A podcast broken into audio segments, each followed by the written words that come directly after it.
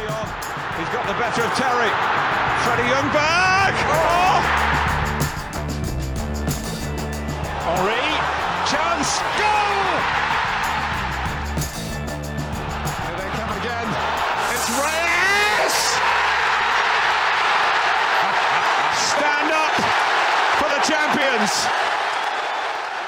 Здравейте и добре дошли в нов епизод от подкаста на Арсенал България. Как сте? Надявам се сте добре. Надявам се вие и вашите семейства да се справите с топлото време и с всичко останало, случващо се по света и у нас. А то не е малко.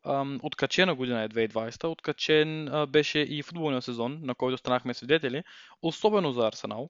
След всичко случило се, започвайки от нападения с нож, хвърляне на капитанска лента и псуване на фенове, трима треньори, смъртоносен вирус, който хваща Микел Артета и стигнем до световна пандемия, спиране на футбола за 3 месеца, 14 равни мача, които са колкото и нашите спечелени в лигата, ужасяващи представяния, неочаквани успехи и какво ли още не. И разбира се, за да може луста на този сезон да се изрази колкото може по-пъстро и по-ясно, играхме финал на FA Cup срещу некой да е Челси. И а, ако допуснем, че един подобен развой е що нормален си реч един отбор да стигне до финал на FA Cup, то обстоятелствата, при които играхме този финал, бяха още по-невероятни от този матч зависеше дали ще имаме европейски футбол до година, потенциално дали определени играчи ще останат, какви играчи и дали изобщо ще бъдат привлечени, финансите, финансови въпроси свързани с Арсенал и много-много неща. Слава Богу, спечелихме този финал с 2 на 1, както всички много добре знаят. Изключително драматичен начин да, да, спечелим, да спечелим финал и да вземем тази купа с изключително значение за нас, не само а, като трофей, който сам по себе си е важен и като трофей, който е важен за Арсенал, в историята на Арсенал, а и с оглед на нещата, които преди малко изброих. Това ще ни гарантира участие в Лига Европа, за което разбира се Тотнам, а, които завършиха седми, трябва да играят още три мача, за да влязат. И разбира се, ще имаме доста по, така малко по-стабилна финансова обстановка, с която може да работим. Това със сигурност ще окаже влияние върху решението на някои играчи, дали те ще останат и дали няма да останат. И много други неща. Аз лично прекарах финала в къщи, гледах го дома с моята приятелка и м- плаках като малко дете. Това беше толкова емоционален ден. Минах през всички форми на притеснението и страха в 48-те часа преди мача. Бях, тук препотих се сто пъти, беше абсолютна лудница и страшно притеснение. В хода на мача, когато касирахме първия гол, също така бях доста песимистично настроен и си казах, че едва ли ще успеем да измъкнем нещо, но съм изключително доволен от развоя на събитията, от изхода на този двубой и също се надявам всички вие да сте, всички вие да сте прекарали деня като празник с хора, с които ви е приятно да бъдете, с хора, с които да споделите тази емоция. Видях много клипове и снимки от различни места, където хора са се събрали да гледат мачовете. Ам, от Варна до Емират, така да се каже. Така че страхотно е за нас, страхотно е за феновете, страхотно е за, за всички свързани с този клуб. Дори дядо ми, който е фен на Челси, ми се обади още по време на награждаването, за да ме честити. И аз му казах, че съм безкрайно разстроен и така плача като малко момиченце. И той каза, аз знам, затова ти се обаждам. Честито въпреки това. Така че беше страхотен ден, надявам се, разбира се, както казах, и за вас да е такъв, ам, за да си поговорим за този финал и за още доста неща, свързани с Арсенал, съм поканил при мен а, Пламен Томов. Здрасти, Пламка. Здрасти. И Георги Горанов. Здрасти, Жоре. Здрасти. Как сте, момчета? Прекрасно. След 14-та купа на футболната асоциация няма как да не бъдем в прекрасно настроение. И в твоето предаване, разбира се, за което е управление. Аз благодаря за поканата. Споделям емоциите на, на Пламен. Все още ме държи така позитивната енергия от а, финала в събота, въпреки че минаха вече повече от 72 часа продължавам така да си преглеждам а, а, клипчета в YouTube от награждаването, от, а, от празненствата в съвлекалните след мача и така нататък. В общи линии mm. ще държи влага дълго това финал. Със сигурност. Аз също днес прекарах а, почти цялата сутрин, гледайки а, разни клипчета от съблекалнята и така нататък. Въпреки, че вече ги гледах на самия ден, като излязаха. Ам, ще скочим директно в а, темите за днес, като първо бих ви помолил да се представите, въпреки че много хора знаят кои сте, разбира се, но Пламка, ако искаш, може да започнеш с, с две-три думи да кажеш кой си, какво правиш и разбира се, как така, защо Арсенал, така да го кажем. Ами, както знаете, аз съм в Велико Търново представител на организацията на Арсенал България вече 10 години. До година правиме трети рожден ден на, на нашия клон, 19 януари, който много горд, че успяхме да създадем тук и да се развиваме във времето. Mm. Велико Търново, Арсенал, аз съм в момента от екипа, който се занимава с писането на статии и материали с цел развиването на веб страницата на Арсенал България като една истинска и модерна страница на футбол на, на, на един фен клуб. Mm-hmm. И същевременно съм един от екипа, който участва в а, сайта за английски футбол, Футбол Бион, който се партнира много добре с Арсенал България, с Георги Стоянов, разбира се, който е много често наш гост и за което mm-hmm. искам да му благодаря, защото а, по, по този начин една от целите на, фен, на сайта е да промотираме фен клубовете и да помагаме те да се развиват, тъй като фен клубовете, както много добре знаете вие двамата, са най-лесният начин да не говоря само за Арсенал, а за въобще за всеки един фен клуб в България, дори на, чуж... на отбори, които не са от острова, начин да си намериш билети, да отидеш да гледаш по легалния начин, ако мога така да се изразя, твоя любим отбор, дали то е Арсенал, дали е някой друг островен тим или отбор от континента. Така че целта ни е да помагаме по този начин на, на всеки един, който обича своя отбор, да може да се свърже с фен клубовете. И само така една отметка от вметка да направя в а, това интро. В събота в София ще има под егирата на футбола Албион почистване на едно игрище, което е занемарено в Лозенец, което mm-hmm. да се използва от деца и от изобщо от хората, които имат желание да спортуват. Ще участват представители и на Арсенал Сапортърско България и на други фен клубове. Това е основна цел да показваме футбола като игра за хората и в неговото, в човешкото лице на тази игра, защото то наистина е човешко и може да се створява страхотни неща. Страхотна инициатива, наистина и това, което ти каза с а, функцията на фен клубовете, нали, за, за това, за подпомагането, намиране на билети и така нататък, това наистина играе много голяма роля, но също а, има още едно-две неща, които са разбира се толкова важни. Едното е това, което току-що каза за нали, това, че можем да покажем чрез тези организации, че ние не сме тези футболни хулигани, за които много от хората, които не знаят какво представлява футболните фенове, нали, така мислят, така ни виждат, а че всъщност ние сме способни да направим много добри неща като организации и като общества. А също едно от другите неща, които са много важни за тези фен клубове, е, че сплотяват хората. В смисъл, аз примерно познавам страшно много хора благодарение на фен клуба, които също подкрепят и споделят тази, тази моя страст и това е малко и много така едно чувство за семейство. А, поздравления на футбола Бион. Аз също а, мога само да го препоръчам. Чета от на време нещата, които излизат. А, и адмирации за страхотната инициатива. Със сигурност, със сигурност това ще има доста а, добър и позитивен а, отзвук. А, Жоро, ти може да кажеш също две думи за себе си? А, казвам се Георги Горанов. Както споменахме в началото, фен съм на Арсенал така от сравнително скоро, понеже съм от по-младата генерация фенове, може би да кажем от 2004-2005 година, точно след към края вече на непобедимите. Първият ми така по-ясен спомен е финала на Шампионската лига 2006, 2006 година, злощастно загубен срещу Барселона, както всички знаем. Та, както много други фенове на Арсенал, първият ми спомен от отбора не е много позитивен, но много са нещата, които, които така ме плениха в този отбор, но предполагам, че в процеса на, на подкаста днес ще споделя и други, и други фактори, които изиграха роля. Също така от около две години поддържам собствен блог, който се казва Арсенал FC Блог България.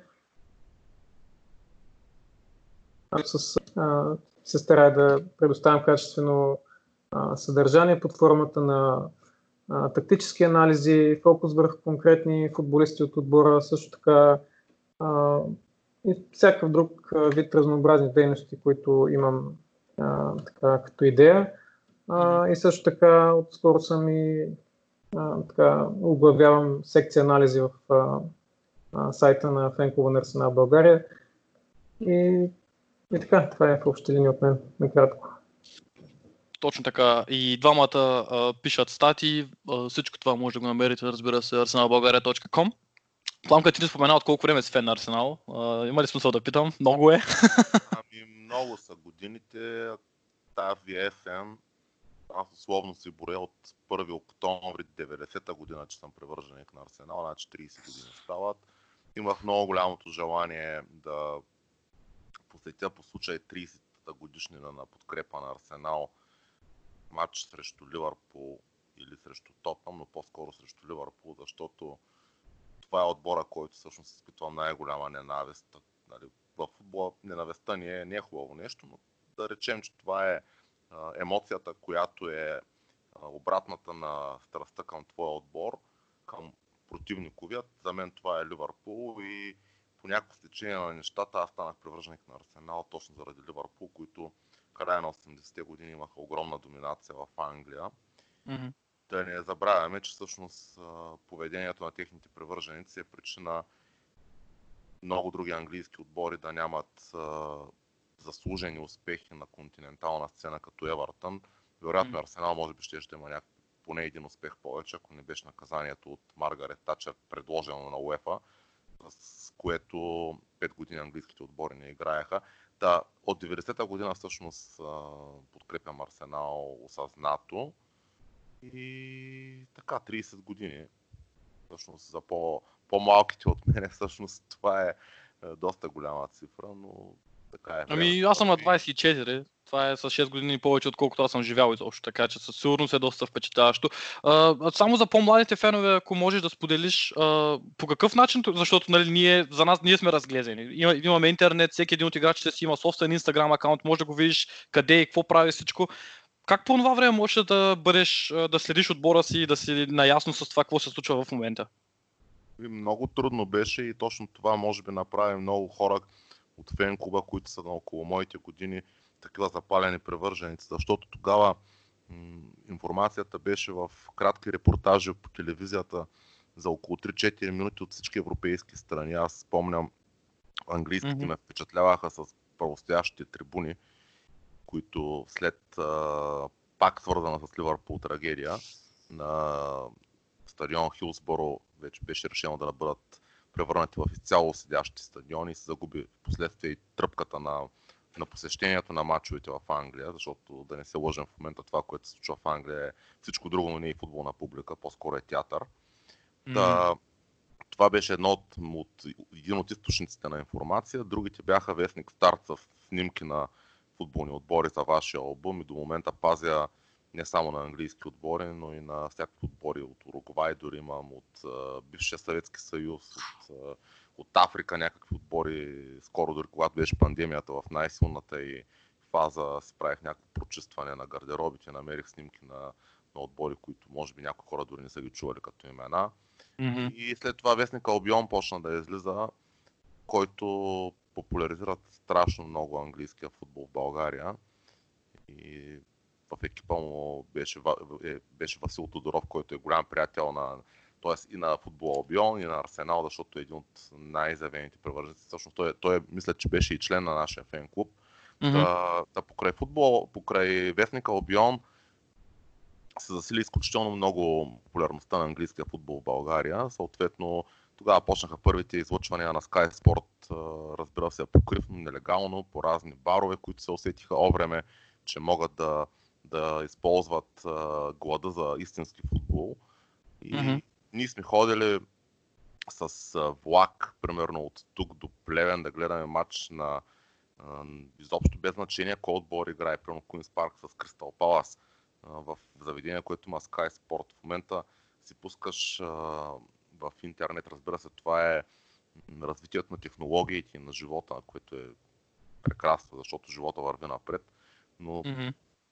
Тогава беше много трудно и може би поради тая причина все още продължаваме с такава любов към, към това нещо и не само, не само следене на футбол, но дори развитие на тип сайт за отразяване на нещата, участие в популяризирането на, на нашия фен клуб, на инициативите, които са свързани.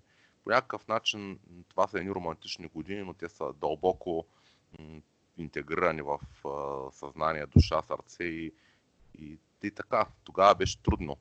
Сега е доста по-лесно, но пък настоящото по-младо поколение може да черпи в пълен, в пълен така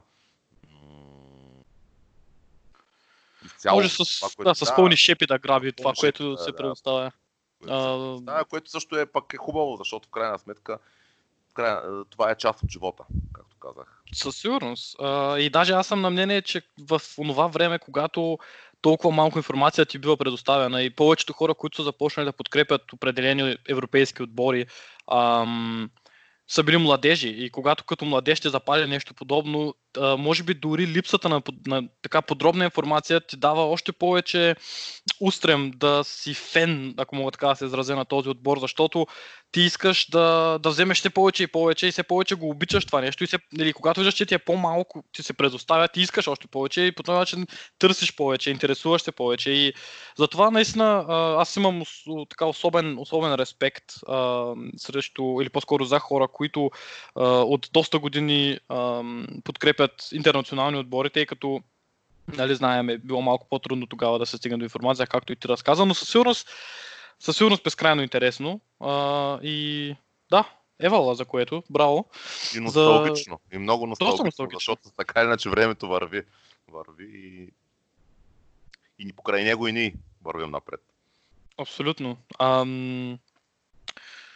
Аз сега се седих, че понеже аз също съм роден в Търново, но съм напуснал Търново още много малък, когато сме били. Моята майка идва от по-истока и заради семейни проблеми е трябвало да се премести, но Търново все още за мен си ме като роден град. Пише си ми го в личната карта също. Та, понеже ще говорим за FA Cup, един от финалите го гледах в Търново през 2015 15-та година с Астон Вила, да. С Вила бях там, но за това може да се говори малко по-късно. Спечелихме в събота а, финала срещу, срещу Челси. А, ние записваме във вторник на 4 август за слушателите. А, така че емоциите са със сигурност по-успокоени, но не са отминали. А, надявам се, разбира се, вече да нямате главоболия. но, а, Жоре, ти как, как точно прекара финала? В смисъл, къде беше, какво, как, как, как бяха емоциите покрай теб? Ами, ние трябваше да пътуваме с съпругата ми до Пловдив поради ангажимент, който бяхме поели с един ремонт в къщи. А, и в общи линии трябваше да се задоволя само с 32-инчов телевизор, при положение, че вкъщи имам 49-ка и съответно нали, преживяването беше малко по-така компресирано, но mm. а, просто бях а, такъв бол от нерви през цялото време, но както си говорихме с а, един мой близък приятел, който също е фен на Арсенал, въпреки че не вкараха гол толкова рано, аз някакси знаех, че това няма да е края, няма нали, да капитулираме както миналата година в Баку. А, и някакси до последно вярвах, че ще обърне нещата в наша полза. А, и така смисъл, през цялото време бях, бях останал в една поза на леглото и почти намърдах. Толкова бях, толкова бях притеснен и на ногти, но накрая просто като на много други хора след последния съдийски сигнал сякаш ми падна камък от сърцето и просто като видиш футболистите как се чувстват, какво са задържали през последната една година, някои от тях, някои и повече, а, някакси абсолютно сюрреалистичен завършък на сезона за мен. Аз нито очаквах да победим Сити на полуфинала, нито очаквах а, така толкова добро представяне на, на финала срещу Челси, нали? особено базирайки се на представянето ни в последните два мача от първенството, нали? въпреки че много хора казаха не гледайте нали, каква е играта в последните два кръга, няма значение за класирането, те на финал ще, така, ще, ще търнат, търн upнат, както се казва на английски, нали, ще си повишат нивото на представянето и за наша радост точно това се и случи. И, и така, просто страхотно преживяване. Беше, а, може би, най-неочаквания най-неочакваната купа спрямо последните 4, които спечелихме, на база нали, на всичките неща и събития, които случиха през последните 11 месеца. Аз дори си мисля, че да ти кажа честно, сезона беше толкова откачен, че единственият правилен начин да завърши беше Арсенал да го спечели този матч. Но, но си прав, абсолютно, ако трябва да се, да се водим от логиката, абсолютно е супер алогично да го, да го спечелим този матч, понеже всеки знае нали, през какъв сезон на Висшата лига минахме, а и не само. А, Пламка, ти събрахте ли се вие в Търново или? Ами, ние се събрахме, ти ако помниш къде гледахме матча през 2015 година, Мгм. бяхме на същото място, само че той има малко по-друга концепция и визия като, като клуб.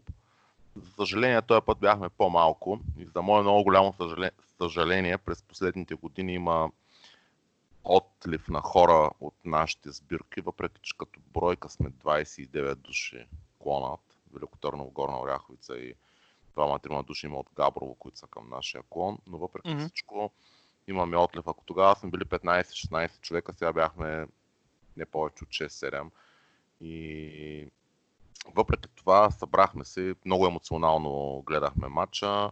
Лично аз бях скептик и се радвам много, че Артета и компания ме опровергаха. Въобще смятам, че след подновяването на сезона изключвам матча, в който City ни разбиха с 3 на 0 на техния стадион. Като цяло се вижда позитивната работа на испанския специалист.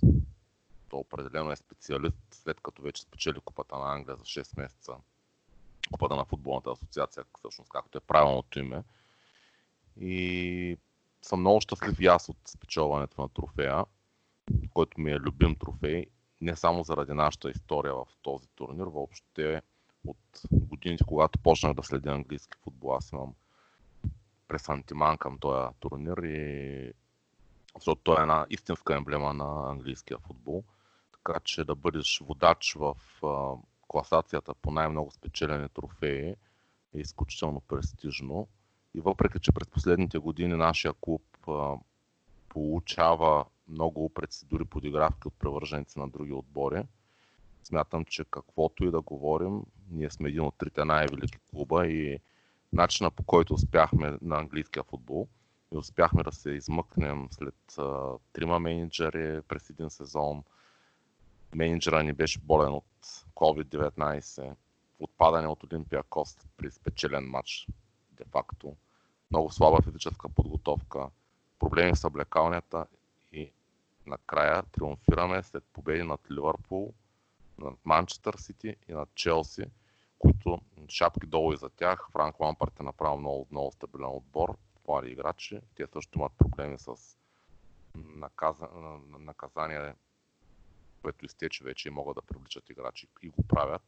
Но той също успя с младите футболисти да направи страхотен отбор, който заслужено влезе в Шампионска лига, но ние ги победихме и бяхме по-добре отбор срещу тях. И то традиционно неудобен съперник през последните години.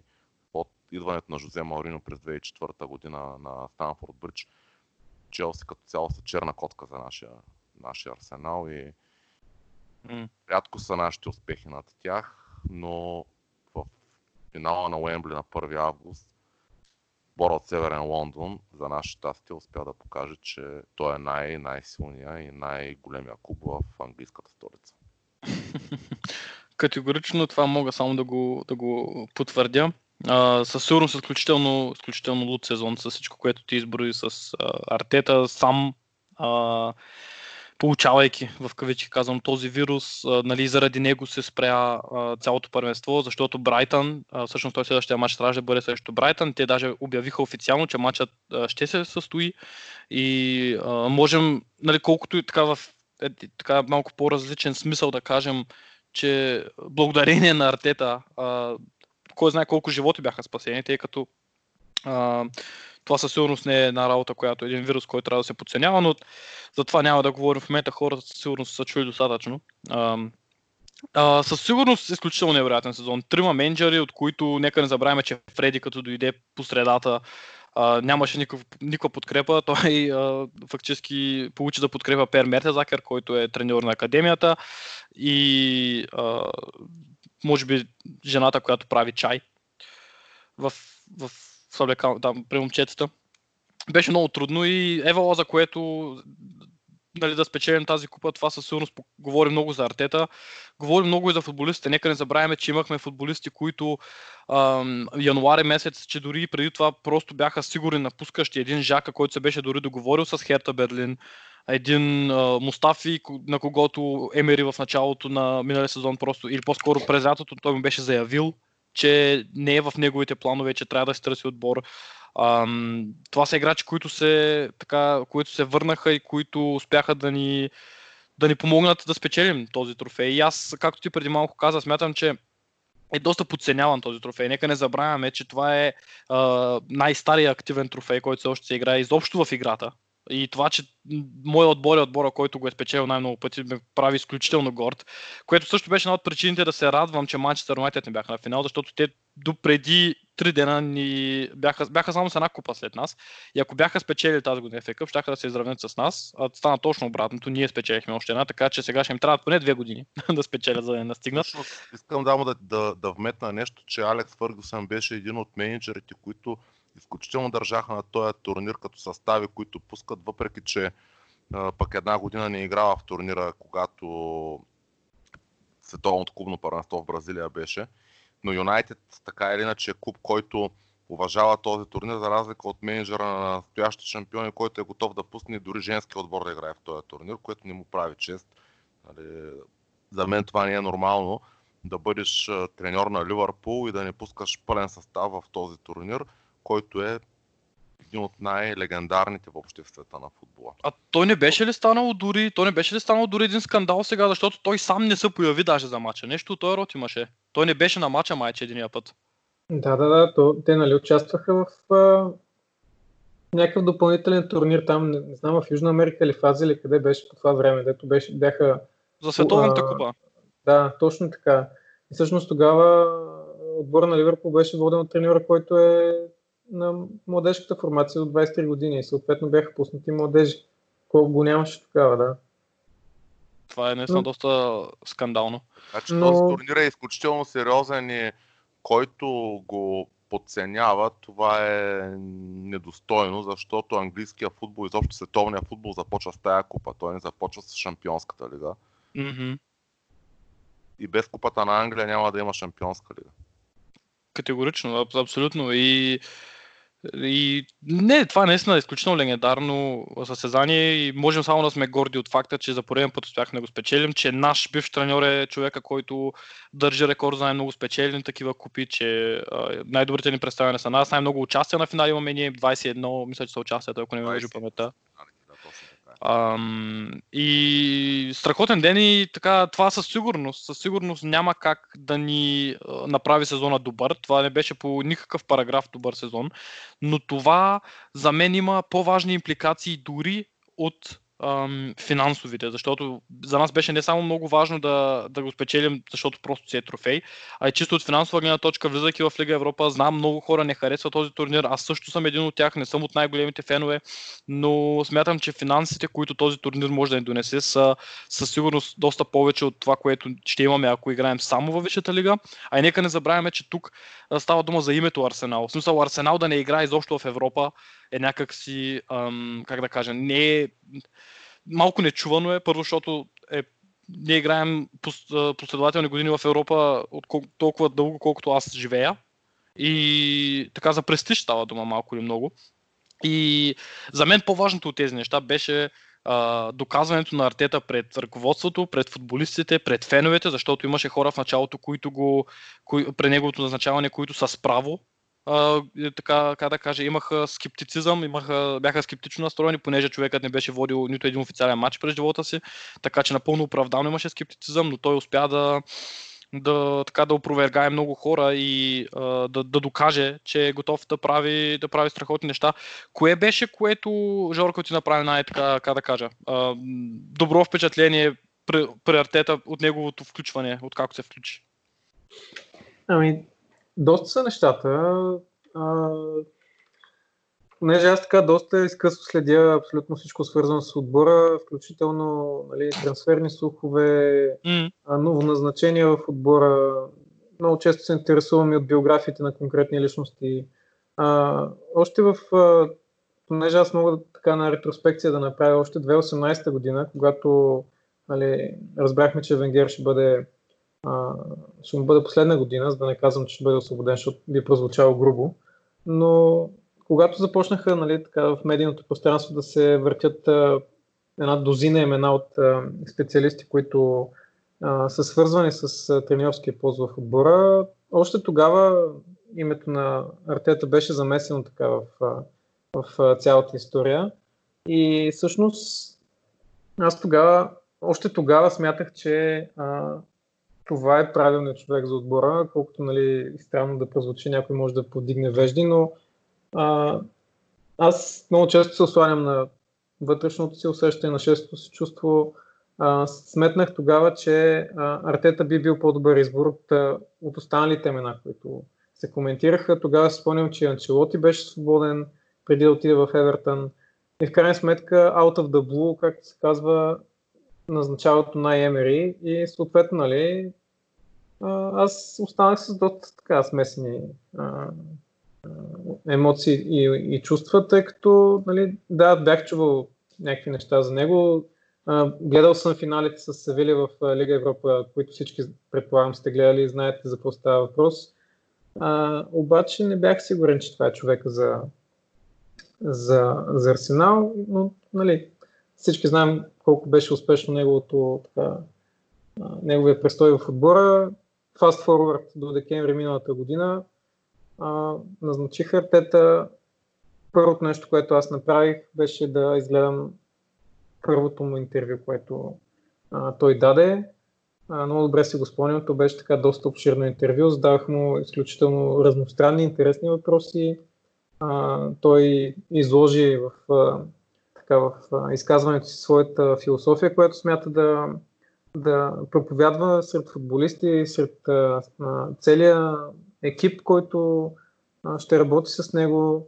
В общи линии неговата максима е, че така наречените non-negotiables, нали? В смисъл, абсолютно всички трябва да се впишат в а, неговата философия, като единствено нали, неговата идея, неговата а, цел, така да се каже, той доста така простичко го представи, въпреки че всички знаем, че не, не, не е лесно, е да убеди всички да са на негова страна. Тоест, идеята му беше в максимално така кратки срокове да приоти всички футболисти, всички хора от екипа, с които ще работи на негова страна, те да му повярват, но разбира се, нали, за това нещо, което се казва доверие, се изисква изключително и най-вече време.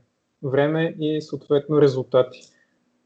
Финала в FA Cup на 1 август, както ти спомена, не беше просто една финансова инжекция, която нали, неминуемо ще получим до няколко месеца поради участието си в Лига Европа.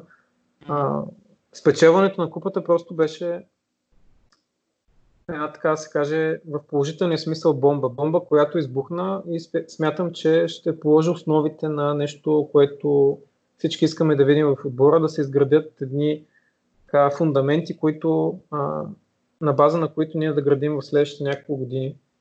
Човек като Микел Артета ми харесва също така, защото той е изключително прямо в интервютата, казва нещата точно както феновете ги мислят, което а, е изключително важно, защото по този начин се създава една много добра и силна връзка между треньора от една страна и фен базата от друга страна.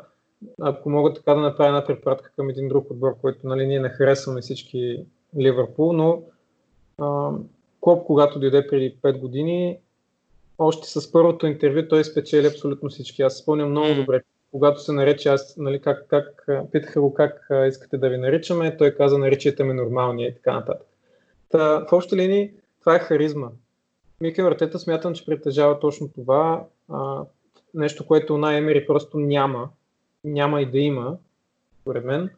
А, и ще бъде много интересно, тъй като а, все пак Микел Артета беше под школовката на, на Пеп Гвардиола. Също така е много близък приятел и с Почетино, така че малко или много споделя някаква част от неговата философия и също така е работил и с Марсело Биелс, когато е бил футболист в ПСЖ още в ранните си години, говоря може би 2000-2001 година. И смятам, че той има така пълния пакет, ако мога така да се изразя от а, способности, за да, за да помогне на Арсенал да ни върне там, където трябва да бъдем наистина. Категорично. Той започна неговите тренерски учения също още в, като футболист на Арсенал и нали, с Венгер е работил, с Дейвид Мойс е работил в Евертън, така че със сигурност е човек, който, който се е учил от доста, доста именити хора в професията. Това, което каза за феновете е много важно, защото той като дойде в неговото първо интервю, което аз просто обожавам, каза също, че той едно от първите неща, които трябва да направи е да промени културата и също така да обедини феновете с отбора, защото тогава нали, бяха едни малко по-мрачни времена за отбора и, и за феновете и като цяло връзката между феновете, отбора и ръководството беше изключително неприятна. Ръководството в едно от изявленията си нарече феновете малко индиректно така шум, нали, ние няма да слушаме шум отвънка, бяха дори готови да предложат на Емери нов договор, колкото се чуваше от спекулациите, което за мен беше скандално.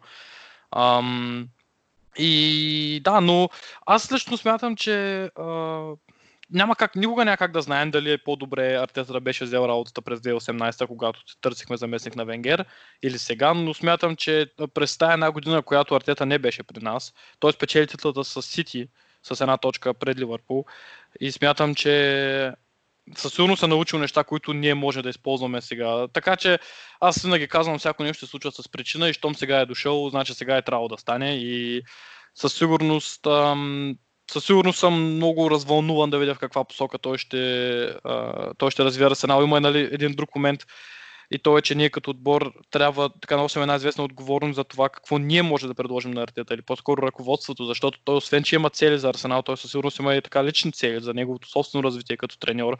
Така че това също е неща, които не трябва да бъдат забравени. А, Пламка, какво е твоето най- така, нещо, което така най-силно и най-добре ти направи впечатление, откакто Артета е при нас? Артета всъщност, като погледнем биографията му като футболист, е играч, който е минал през отбори в Испания, Италия, Англия и Шотландия. И то знаменити клубове. Играл е под ръководството на легендарни менеджери. Беше избран от Пеп Гвардиола за негов асистент, което е огромно признание за качествата му, защото не всеки има този шанс да работи с един от двамата най-добри менеджери, треньори, визионери в играта към настоящия момент. И, и да не забравяме, само извинявай, че се прекъсвам, той го взе веднага след като той стана футболист. Точно. След като приключи да е футболист по-скоро. Точно така. Той е веднага след като Пеп пое Ман Сити, Гвардио, а, Микел Артета поради проблеми, които имаше с контузии, трябваше да прекрати кариера. За негово съжаление, всъщност, когато той стана капитан титулярен капитан на отбора, почти не играва през този сезон. Мисля, че 8 или 9 мача има изиграни. Точно mm-hmm. поради хронични травми прекрати кариера. Той беше избран от канен от Пеп Гвардиола, а това е огромно признание. Въпреки противоречивото мнение на много привърженици на Байер Мюнхен, да речем за него, защото той бил променил философията на баварския грант аз за мен са малко комплек, тип комплексарски изказвания, когато си спечелил три титли на Бундеслигата и купи на Германия, защото не си спечелил Шампионска лига. Някак си няма как да, да наречеш Пеп Гвардиола, че не е добър менеджер, но това е вече друга тема, mm-hmm. с немския футбол. Но когато Артета е избран да бъде човека, който ще помага на Гвардиола в приключението му и амбицията му да превърне в Манчестър Сити в още по-силен клуб и то очевидно му е помогнал, а след това е получил кредита на доверие и препоръките на своя менеджер, както и на Арсен Венгер, няма какво. Ние сме тук дилетанти, така или иначе на тема футбол на фона на тия хора. Но м- за Емери искам нещо да кажа. Той има, освен че няма харизмата и очарованието на на Микел Артета, Емери се кара и влиза в конфликти с своите футболисти навсякъде, където е бил треньор. Пари Сен Жермен в Спартак Москва е изгонен, освен за слаби резултати и за конфликт с играчите, които има. И това го направи и при нас. Виждаме каква е формата на Джака след неговото напускане и когато той получи подкрепата от Микел Артета, който буквално му е казал, че разчита на него и той има място в Арсенал, защото Джака изглеждаше като психически сринат футболист през последните месеци, дори като капитан на отбора. В един момент той е един от най-добрите наши футболисти в момента. Аз също много съм го критикувал и дори подигравал. Mm.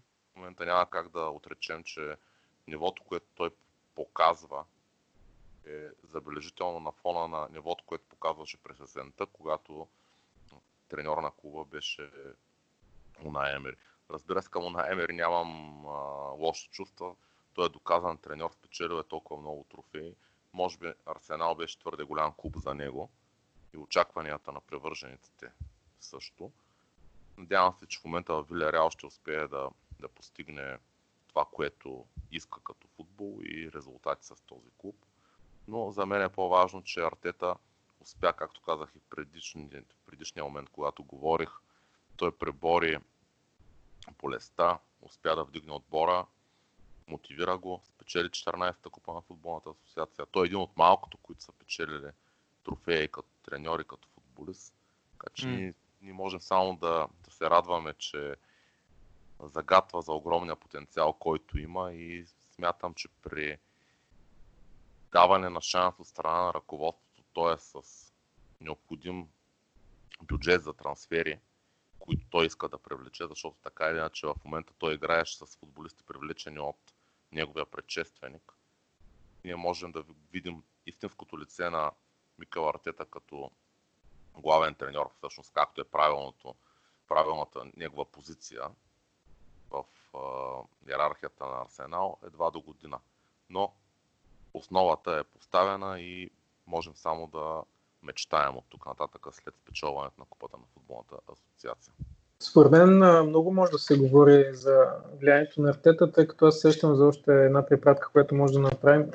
А, не знам дали знаете, че всъщност а, поради разговор между артета и главния доктор на Арсенал, а, последния всъщност а, остана в отбора, тъй като беше така се тиражираше в медиите навсякъде, че Гари Одрискал е абсолютно а, ново попълнение на Ливърпул в техния медицински щаб.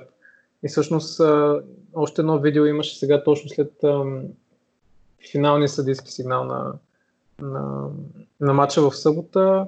А, бяха заснели камерите разговор между Артета и точно между нашия главен доктор, как той му казва, а, Артета казва на доктор, нали, а, казах ли ти да ми повярваш, повярвай ми, нали, а, в общи линии успява да убеди него да остане а, и смятам, че като цяло Артета има едно такова а, ако щеш и някакси а, влияние, което се усеща като аура около него има такава смисъл. А, успява някакси да привлече хората на своя страна, да ги убеди в, в вярванията си. А, и не знам смисъл, аз просто съм много впечатлен от някакви такива супер малки неща, като това, което споделих тук, защото тъй като а, също така, нали, пламен това, което спомена за убеждаването на Джака да остане в отбора. Това, това, това е така наречения мен менеджмент, който е много важен, който нали, Емери го нямаше също така като качество. А, и, и така, много, много други неща могат да се говорят. Сигурно ли е, че доктора ще остане? Аз четох за новините за Ливърпул, даже бях, доколкото бях чел, той е подписал. И очевидно не е. А, защото, защото щом, аз наистина не съм чул. След финала, след, аз също така изгледах това видео, което ти току-що спомена и думите, които той казва.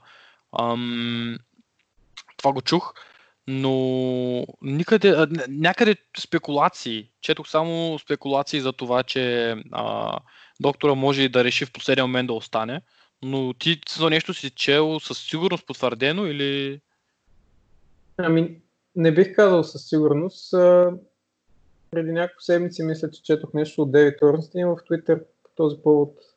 Още когато ставаше дума за това, че със сигурност ще напуска а, Гари Одрискал. А, в общи линии по-скоро вярвам, че ще остане, отколкото обратното. Такива са ми, такива са ми убежденията. То ще е той е доста време е при нас. Ми да, той е от, може би поне от 15 години, да не кажа и повече в отбора.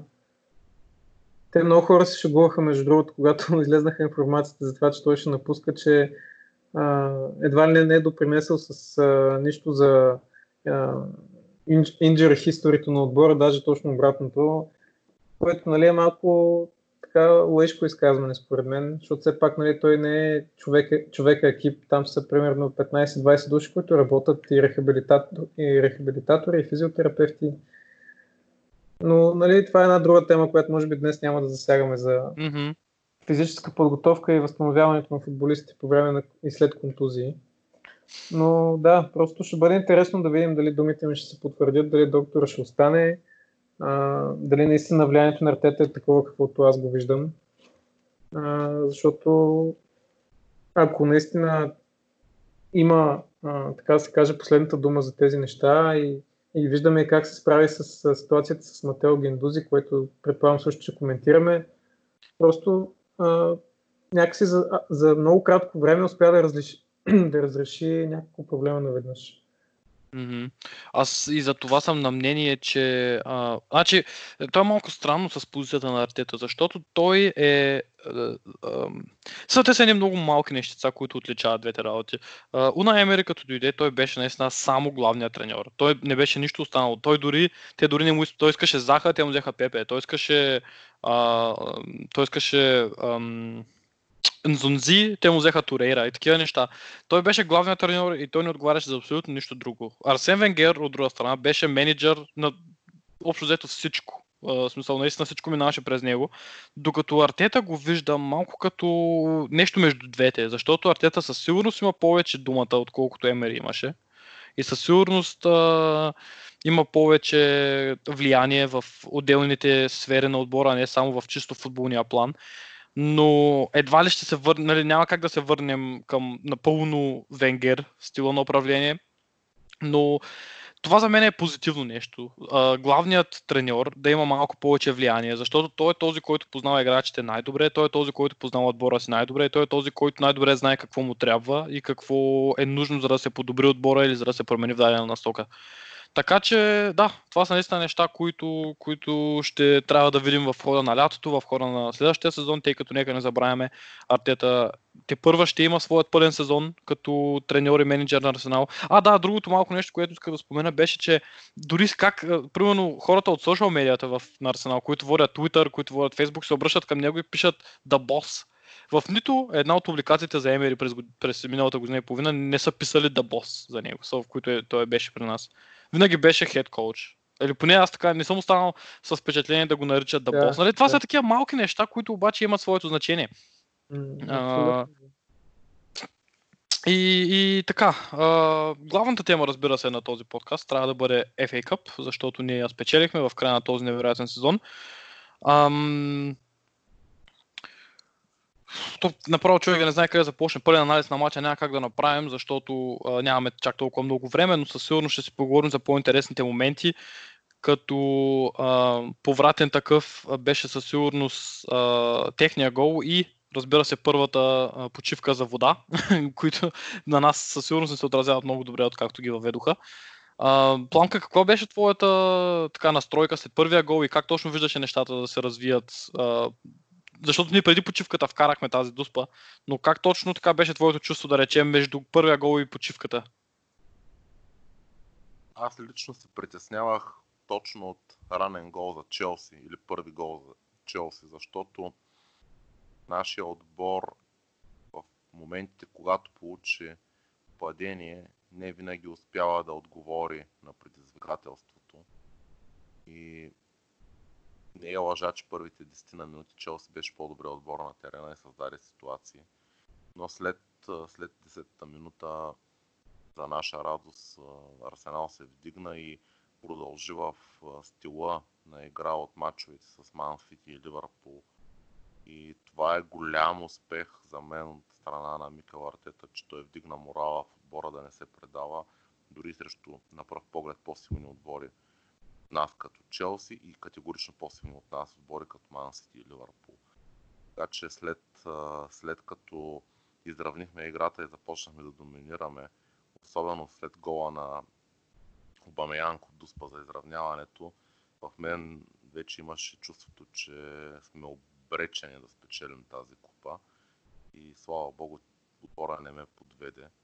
Mm. Защото като не си кривя душата пред вас. Бях скептик в началото на боя. По-скоро мислех, че ще продължим мрачната традиция от мачовете с Челси през последните 15 години, които имаме. Но пък може от сега, от сега нататък да има 15 години доминация на червено-бял северен Лондон в сблъсъците с синята част на английската столица. Но така или иначе, след като изравнихме, ние бяхме по-добре отбор на терена, въпреки плакванията на много привърженици на Челси, че едва ли не съдята е повлиял на крайния изход на двубоя. Аз не смятам, че по някакъв начин те са били ощетени. Ами червения картон беше малко пресилен. Смисъл, втори жълт беше наистина малко пресилен, но пък а, мисля, че за дуспата тяхната човека беше пощаден, така че долу-горе се да. изравняват нещата. Абсолютно, да. И аз съм на същото мнение. А, веднага си спомних а, матча между Арсенал и Манчестър Сити. Първият матч след рестарта на сезона, когато за в обща линия почти огледално нарушение на Давид Луис него го изгониха. Точно. А, и, и в Twitter веднага влезнах да чета, понеже някакви хора бяха споделили, а, бяха цитирали част от правилника, а, който се прилага от съдиите по време на матчовете. Нали? Ставаше въпрос точно за това, че а, в тази ситуация абсолютно е трябвало Аспиликуета да бъде изгонен. Така че нещ- нещата се уравновесиха, макар нали, и втория жълт да беше пресилен. Темата с съдейството е съвсем отделна и аз смея твърда, че много рядко се случва на Арсенал да им бъде помагано по някаква, под някаква форма, така че абсолютно съдята беше на точното място в точното време. Според предния матч, който играхме с тях за шампионат, Жоржиньо трябваше да бъде изгонен, а той, а той не бе изгонен и те не победиха с него в гол след това. Точно така, по, по ирония на съдбата, както винаги се случва срещу нас. И, Абсолютно, Да, абсолютно така. Нали, аз не вярвам в такива работи, но кармата си каза думата, ако можем така да се изразим. да, Със да. сигурност, а, ам, ако някой ме беше питал какво предпочитам да спечеля този матч или първенството с Челси, бих взел този. А, така че нещата се случиха по-добре. А и нека да не забравяме, че дори да речем да е било 60 на 40 в наша полза с времето на съдята, ако може така изобщо да се определи, през последните години, и то не малко години, ами да речем едно 10 на 15 години, в много, много съдийски ощърби имало срещу Арсенал в различни турнири. Аз още не мога да преживея червения картон на Ван Перес срещу Барселона за това изритване. И нали такива неща, и не само в Шампионска лига, и в Висшата лига и така, и така нататък. Смятам, че а, така, не е лошо един или два пъти а, да, така да имаш едно... да- Даже аз не би го нарекал рамо, защото повечето от нещата се бяха нали, в реда на нещата, но да няма съдийските сли по този начин, защото, защото не е честно. И смятам, че си го спечелихме. Много имаше мрънкане срещу Мартинес, ам, затова, нали, че едва и не е хвана топката извън наказателното поле. След това показаха графика, която показва, че той е в наказателното поле. Просто Топката краката е му са извън. поле, но, но е извън топката е-. Да, точно така. но страхотно представяне от Мартинес, страхотна преценка и така как да кажа, изключително голяма смелост от негова страна той да, да подходи по този начин в тази ситуация, в този матч с това значение. Така че Евала. Но като цяло много добре го казахте и двамата, страхотно, така, както Венгер казваше преди, имахме спирит. Със сигурност да се върнем от 1 на 0 в този ва- важен, важен матч, при положение, че сме виждали колко често Арсенал е способен да рухне след а, касирането на един гол или два. Затова да се върнем по този начин в матча и да го спечелим. Uh, брилянтно от Артета и надигра Лампард. Фактически след контузията на Спликуета, който така иначе нямаше кой знае колко добър матч, някакси Челси не предоставиха чак толкова много шансове и не бяха чак толкова добри. Аз даже статистиката гледах май, че имаме един удар повече от тях като цяло. Но да, аз а, силно ми направи впечатление в, а, при техния гол когато Арте, а, Тирни беше де-факто последният човек и той вдигна ръце и се дръпна назад и повечето хора, нали, първата им реакция би била, нали, е, той защо не, го, нали, защо не му влиза и така нататък, но тук Тирни трябваше да вземе едно много бързо решение и то беше дали да го фаулира и евентуално да спечели червен картон или да го остави да вкара, или да се надява Мартинес да направи нещо. Той направи точно второто и смятам, че това беше по-разумното. Вярно е, че можеше матчът да се развие в по-лоша посока, да вкарат втори и трети, но Тирни се запази, така да се каже, и това се оказа да е, да е по-доброто решение. Да, И- според, според мен, извинявай, че те прекъсвам, Няма- по-добре а, по-добре гол а, без а, дуспе червен картон, отколкото гол с дуспе червен картон. Нали? Някакси ми това ми напомня за матча срещу Челси, когато завършихме 2 на 2, когато Давид Луис видя, че нали, след лоша пас на Мустафи тогава, да. когато Давид Луис направи фала и беше изгонен, аз ако, нали, ясно е, че той действа в момента, в, така, в изблик на емоции, всичко става на висока скорост, страшно бързо, няма как толкова много да се мисли, но а, една идея, една идея по-добре можеше да е, ако той не го фалира, остави го някакси да вкара или поне малко да опита но да не се стига до фал, защото при 1 на 0 и 11 на 11 е доста по-висок шансът ти да, да успееш да се върнеш в матча, отколкото при 1 на 0 и с 10 на души, но ние видяхме, че и с и с 10 можем в, в този матч. Беше наистина изключително добра емоция. Ам, какво е вашето мнение за нашия герой в този матч, Пиер Емерик Обамеяк? Смятам, че няма да се различава много повече от това, което аз мисля, от това, което хората мислят, това, което е в Twitter, но как е вашето така мнение, Пламка, примерно може да започнеш с това, как, какво влияние има той върху отбора, неговите, да речем, лидерски качества и мислиш ли, че ще остане? Защото е голяма дилема в момента. Ами, двама мои приятели, които освен подкрепата към Арсенал, привържени си на Борусия Дортмунд, един от тях е небезизвестния секретар на, на касиер на фен клуба Диан Желясков. Много поздрави mm-hmm. за него, защото той изживя също много така болезнено провали, които имахме напоследък и ми праща клипчета как празнува спечелването на купата. И доста атрактивно, бих казал, беше на това, което, което видях. Та той, като превърженик на Дортмунд, е споменал, че не е чак толкова радостно идването на Пиеро Емерико Бамеянг в Арсенал, поради причината, че не винаги от него може да се очаква сериозно отношение във важните моменти. И имаше матча с Олимпия Кос, реванша на Ашбартън, който загубихме. всички помните какво положение е старва. Но пък представянията му срещу Манчестър Сити, срещу Челси, бяха от най-висша класа. Така че бих искал определено той да остане и да бъде човек, около който отбора ще продължи да се развива. Нападение си имаме сила, класа. Вече въпросът е, след като той остане и се надявам, че ще остане, да можем да развием другите линии в отбора, където имаме някакви пробойни все още.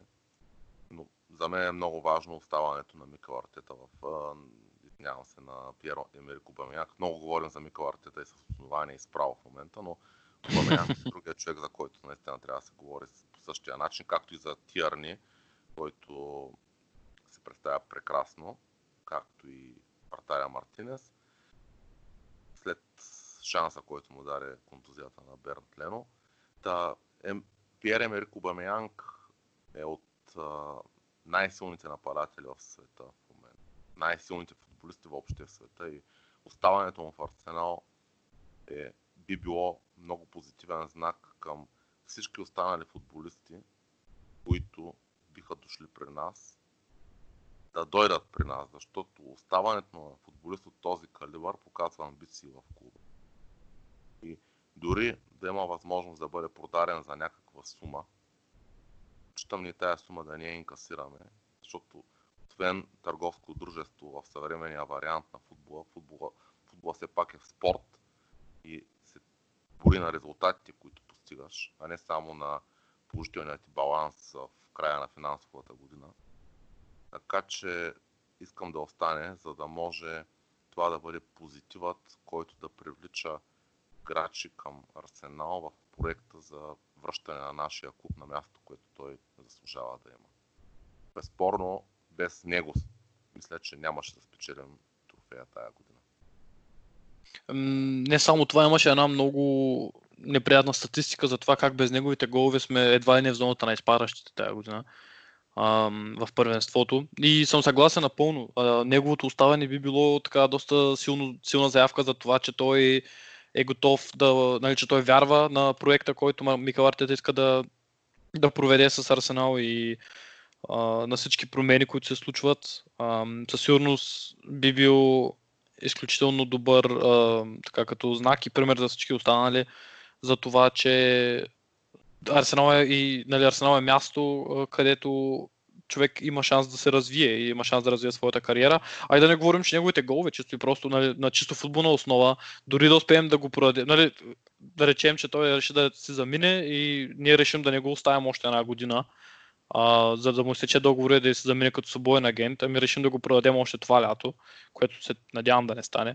А, за парите, които ще му вземем, много трудно си представям да намерим такъв заместник, който да доставя подобни неща.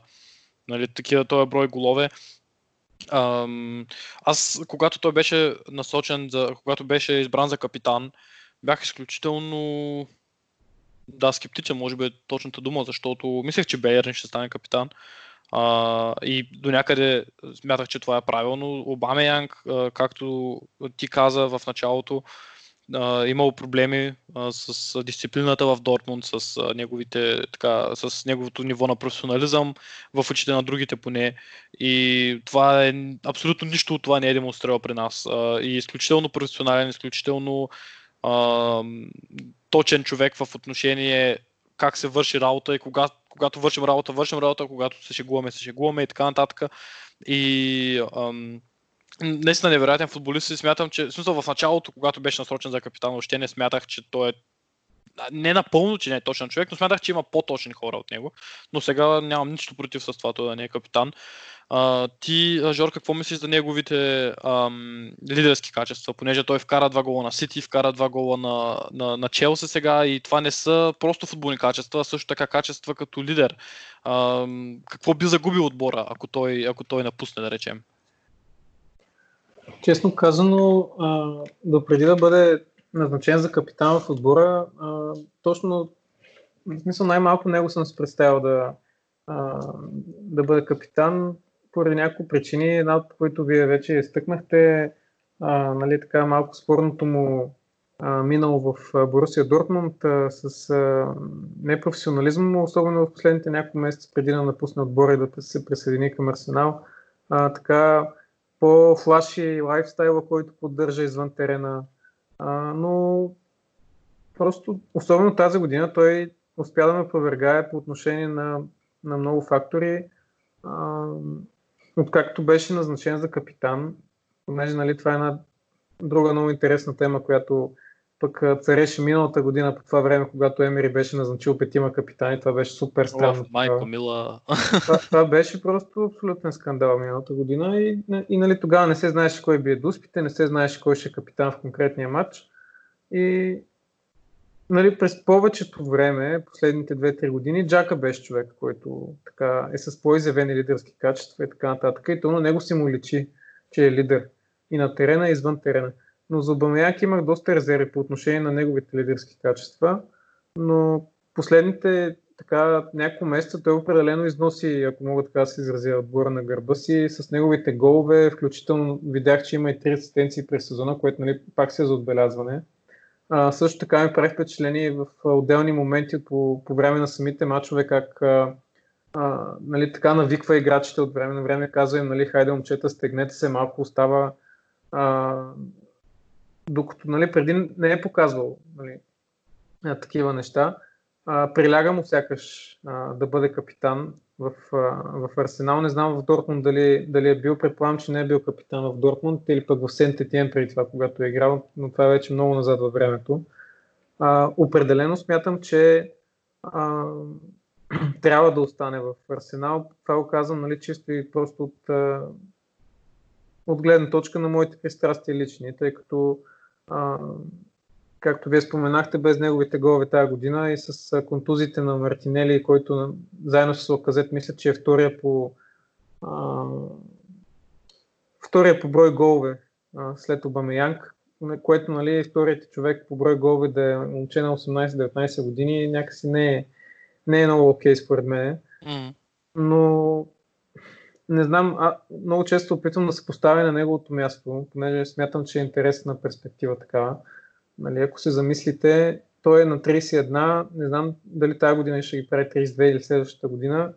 А, до момента в кариерата си, като изключим може би една титла с Дортмунд в Германия в първенството или там купата на Германия и сега с Арсенал нали, купата на ЕФА и той не е печелил нищо мейджор. А, някакси неговите амбиции според мен са много по-големи от това, което в момента Арсенал може да му предостави.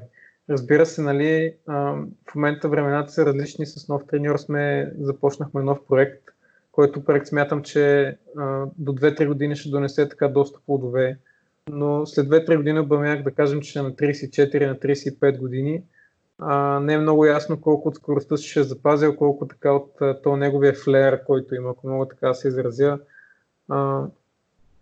Според мен, ако реши да напусне, няма да са много хората, които а, ще му се разсърдят.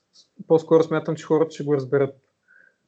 Нали, особено ако кажем, че отива в отбор от ранга на Барселона или Реал Мадрид. А доколкото знам, той е фен на, на Реал Мадрид. Обамеяк. Не съм много сигурен в това твърдение, което казвам, но а, нали, просто много е така трики положението. Той е на кръстопът в момента, дали да остане, дали да се тръгне. Ако си тръгне, няма да сбърка. Според мен, ако остане, също няма да сбърка. А, но според мен би било добре да остане поне още една година, за да можем да поставим някакви основи за някой, който ще го наследи след това. Макар, макар и с риска да го загубим без пари, както се случи с а, а, Рамзи, както се случи с Алексис Санчес и още много-много други футболисти, които няма да изброявам. А, по, според мен риска се заслужава.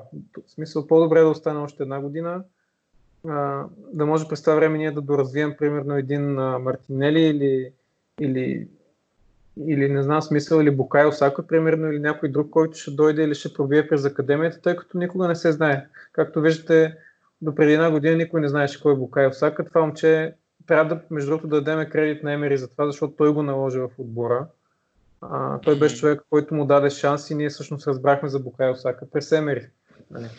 И да. всъщност а, никога не се знае какво се крие в академията. Обаче това е пак нали, да наложиш а, един млад талант от академията изисква време.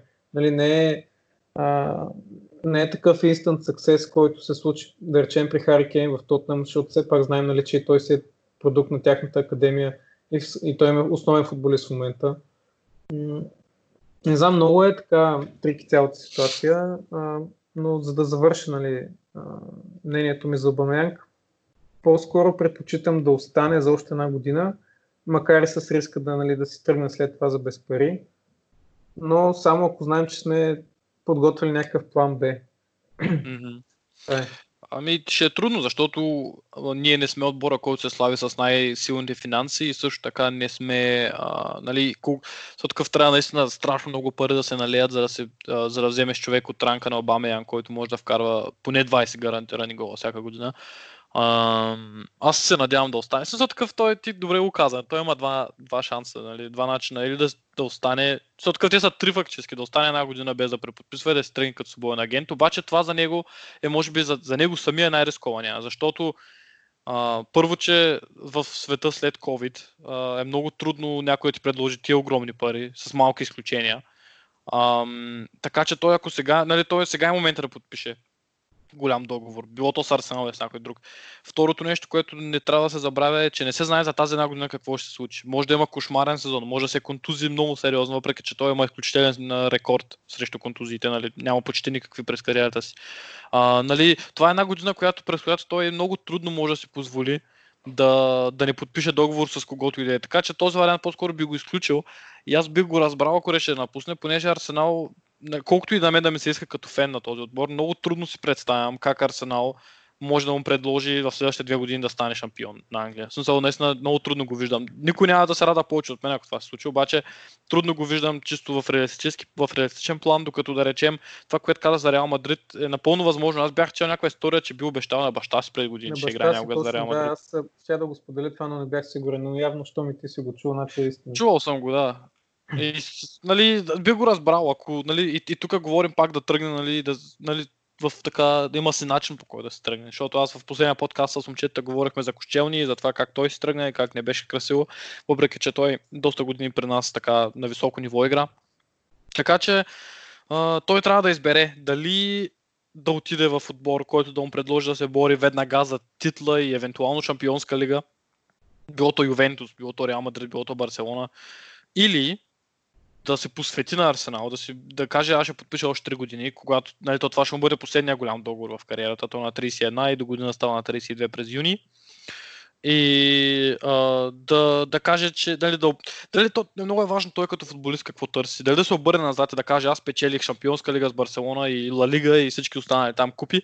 Или да се обърне да каже бях част от този проект на Артета, бях част от този Арсенал, който да речем, нали, да, си, да си представим, след 3-4 години сме доста по-успешни от в момента. Нали, нещо подобно. Така че изцяло а, за него, но Артета говори с изключителна увереност, изключителен позитивизъм за него. Не знам дали това няма да се върне и да ни, така, да ни изненада неприятно. Надявам се, че няма, защото и Венгер в последните години така и той беше много убеден за някои футболисти, че ще останат и те след това си тръгваха буквално следващия ден. Ми най-лошото, което най-лошия спомен, който имам, беше при идването на Артета в Арсенал като футболист в това лято, в което на последния ден също направихме тогава тия панически покупки Парк Чу Юнг и Пер Мертезакер и Андре Сантош и нали, Артета взехме. През това лято загубихме и Фабрегас и Насри и тогава Вегер беше нали, казал още в началото на, на предсезонната подготовка в Малайзия, го бяха питали дали той смята, че ще загубим и двамата. И той каза, ако ако ние оставим и на Сри и Фабрегас да си тръгнат, нямаме право да се амбицираме с каквото и да е. Нали, нямаме право да заявяваме каквото и да е амбиции. И лошото е, че точно това се случи. Така че сме чували и виждали как един менеджер е доста уверен в това, че даден футболист ще направи това или онова, но в последния момент се случва нещо по-различно. Така че остава само да се надяваме.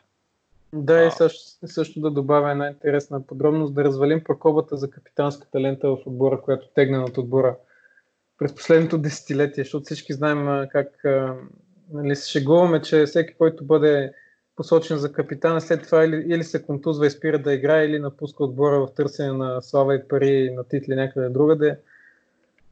И като цяло историята последните години никога не завършва добре за капитаните. Може би единствено, единствено не знам, ти, ти за кого се сещаш? Ами аз за последния капитан, който си мисля, че беше стойностен, беше Виера и това е преди много години.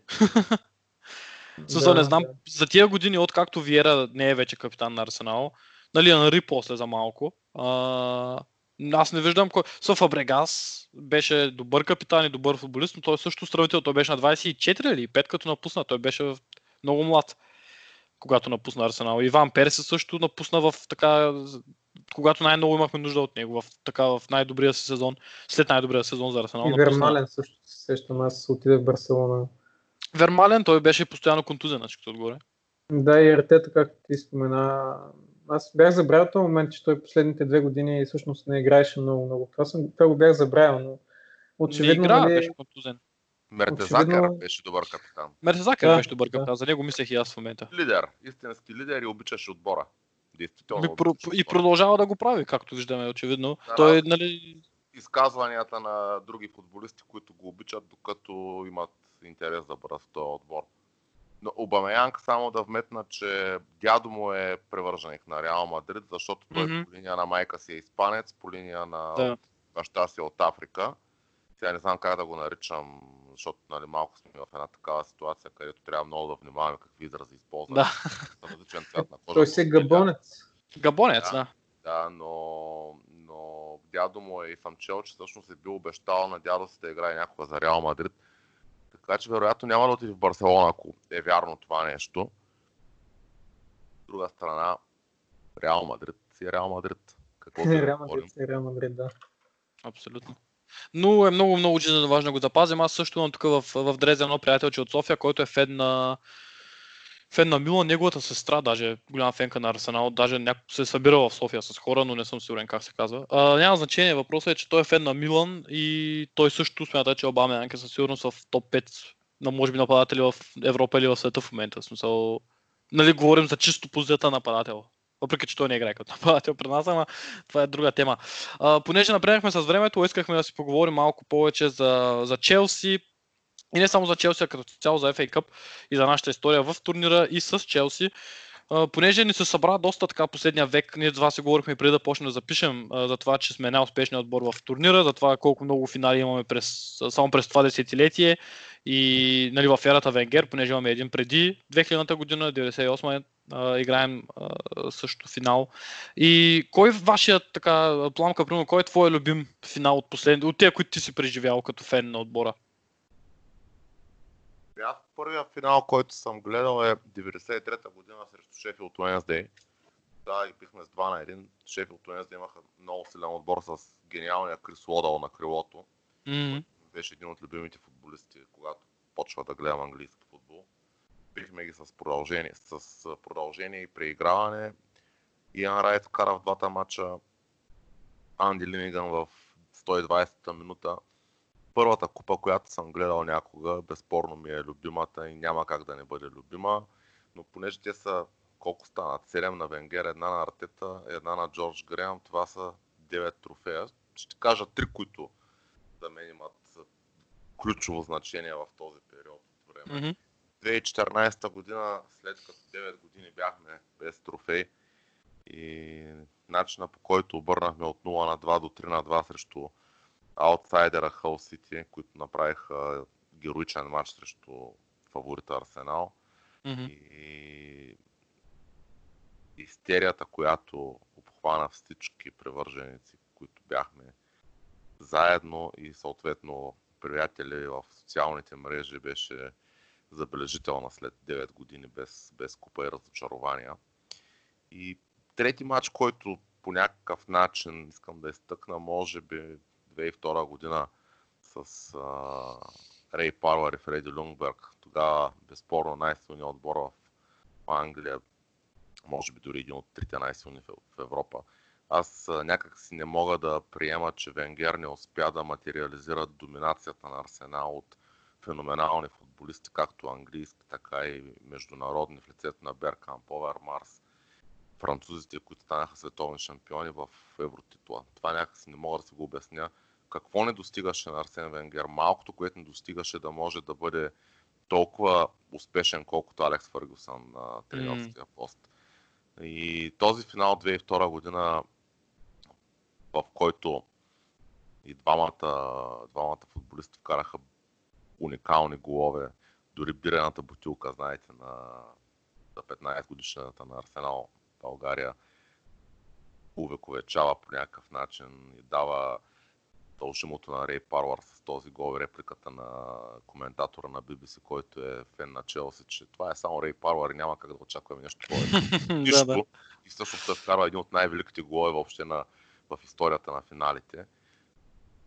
Та, тези три матча са, които, които се сещам и въпреки, че то няма как финален матч, който си спечелил, да не го изтъкнеш като Мгм. значим и който да ти остави много, много силни спомени. По-скоро бих казал, че има един друг матч, който ние губим на полуфинал срещу Манчестър Юнайтед 99-та година. Епичен сблъсък на двата най-силни отбора в Англия в продължение на близо 10 години. И тогава една изпусната дуспа на Денис Беркамп 90-та минута всъщност трасира пътя на Ман Юнайтед към Требъл, когато ние всъщност имахме пълни шанси да направим втори пореден дубъл в Англия. Това е за мен най... Въпреки, че е загубен матч, то е може би матча, който най-много свързван с турнира за купата на футболната асоциация. Драма, велики отбори, М. епични сблъсъци и а, скала на емоциите от а, минус до плюс и отново до минус. Съжаление, в случая ние бяхме от страната на минуса, но, но това е матча, който според мен е предопредели пътя на един отбор към, към, а. Към Требала, а другия отбор, който беше не по-слаб от тях, съдбата не беше с него в този, в този случай. Това е това може е ли- матча, който, който, който ще свързвам винаги с купата на футболната асоциация, въпреки че е неуспешен за нас. Това не е ли матч всъщност, където Райан Гикс ни вкарва един уникален Точно. гол? Точно същия матч. Страшен гол. Не, той е тогава още тинейджър на 18-19 години. И всъщност те играят с човек по-малко, доколкото знам. Да, Рой Кин е изгонен. Е, кой друг, нали? Рой Кин е изгонен и дори съм чел мемуари на Дейвид Елари, който свири матча, че а, тогава е имало голяма агресия от страна на футболистите на Манчестър Юнайтед срещу него. Но след последствие Рой Кин, когато прекратява футболната си кариера, му подарява фанелка и това е за Дейвид Елари показател, че всъщност хардмен като, като Рой Кин с изключително тежък характер, а, за да му подари нещо свързано с отказването му от, от, от, съдийската му кариера. Извинявам се, аз бърках. Не, не на Рой Кин прекратяване на, кариерата, на Елари, която прекратява Мгм. кариерата си като като арбитър, е показателно колко професионално е свирил в този двубой. Нещо, което не може да се каже за други английски арбитри, които са свирили двубой на Арсенал през последните 20 години, но нека да не, да не изместваме фокуса на събитията. В този матч всъщност Селари свири много добре, но, но дава дуспа в 90-та минута за Арсенал. Mm-hmm. Шанса не е бил с, с Беркамп и той след това няма, няма изпълнена дуспа повече.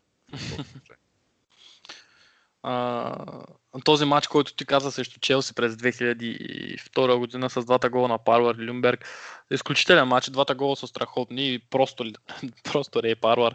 По... И двамата са много готини, аз даже на единия гол коментар, коментара го ползвам за интрото, който имаме на подкаста, пък не мога да спомня при кой двата гола Парвар или Люмберг беше, когато Ли Диксън е зад вратата и тръгва да бяга още преди топката да е, да, да е влязъл в, в мрежата. Това е изключително изключително готин момент. Ако някой се интересува, може просто да го види в YouTube.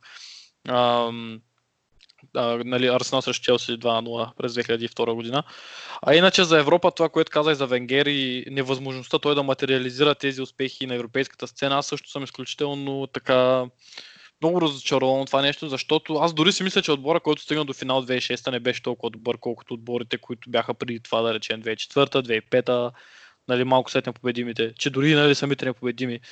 А, но да, това са неща, които се надяваме, че някога ще се променят. Аз не знам дали ще доживеем а, да видим Арсенал да триумфира на Евро, като европейски шампион, но а, никога, никога няма как да знаем. Кой турнир става въпрос? Може би за Лига Европа повече имаме шанс, но Ами за сега със сигурност, защото участваме в него, а не, не участваме в шампионство. Това е най-малко, най-малкото със сигурност за това.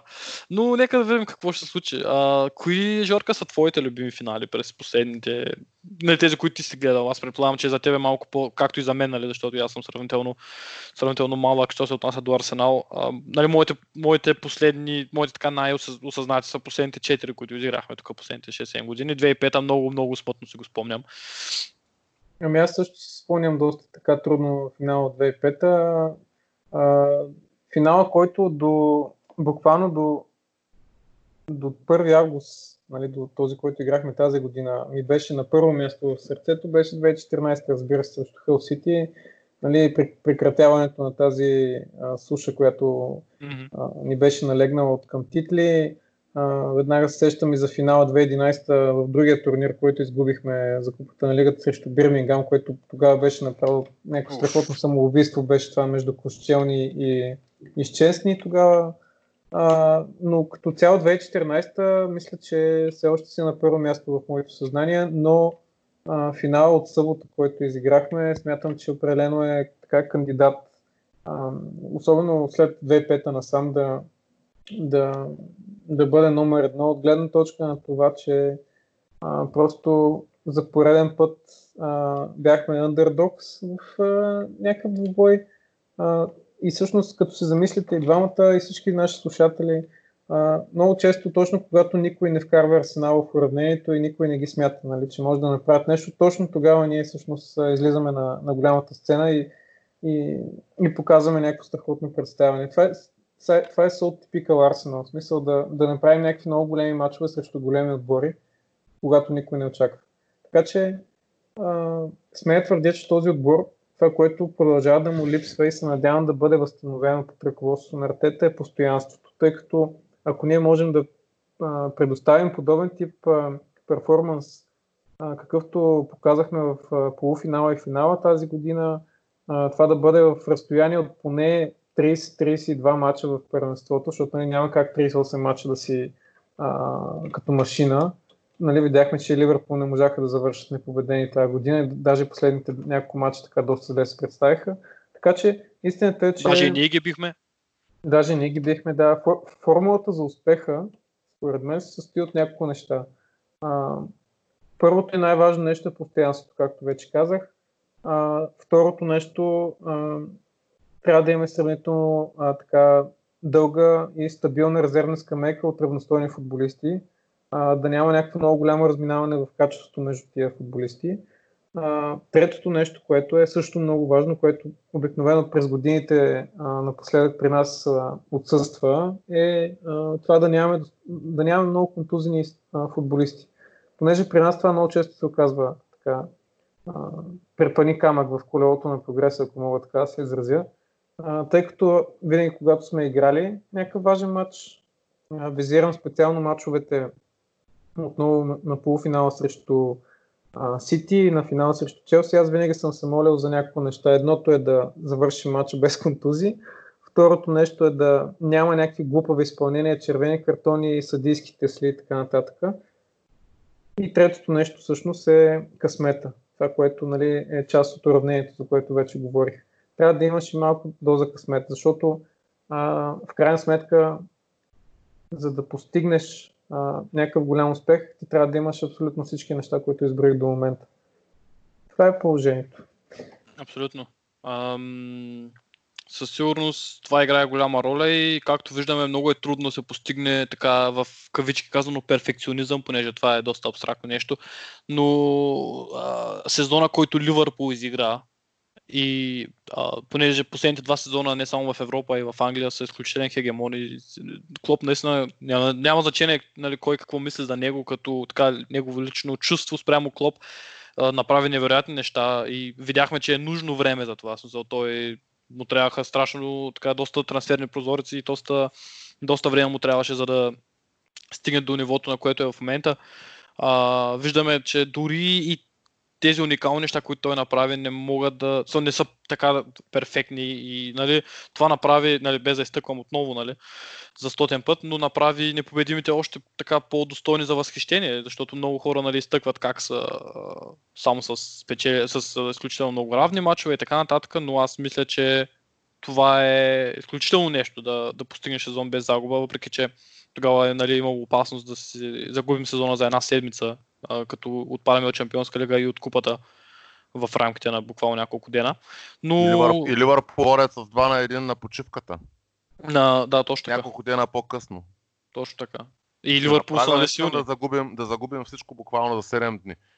А, а, а Италия става световен шампион 1982 година с три равни мача в групата. Така че равните мачове и това, че имаме много равни мачове, това са приказки на на хора, които не, не, не искат да оценят постижението на онзи отбор, който Абсолютно. беше наистина изключителен, не само за стандартите на Арсенал, не само за стандартите на Англия, но и въобще на световния футбол.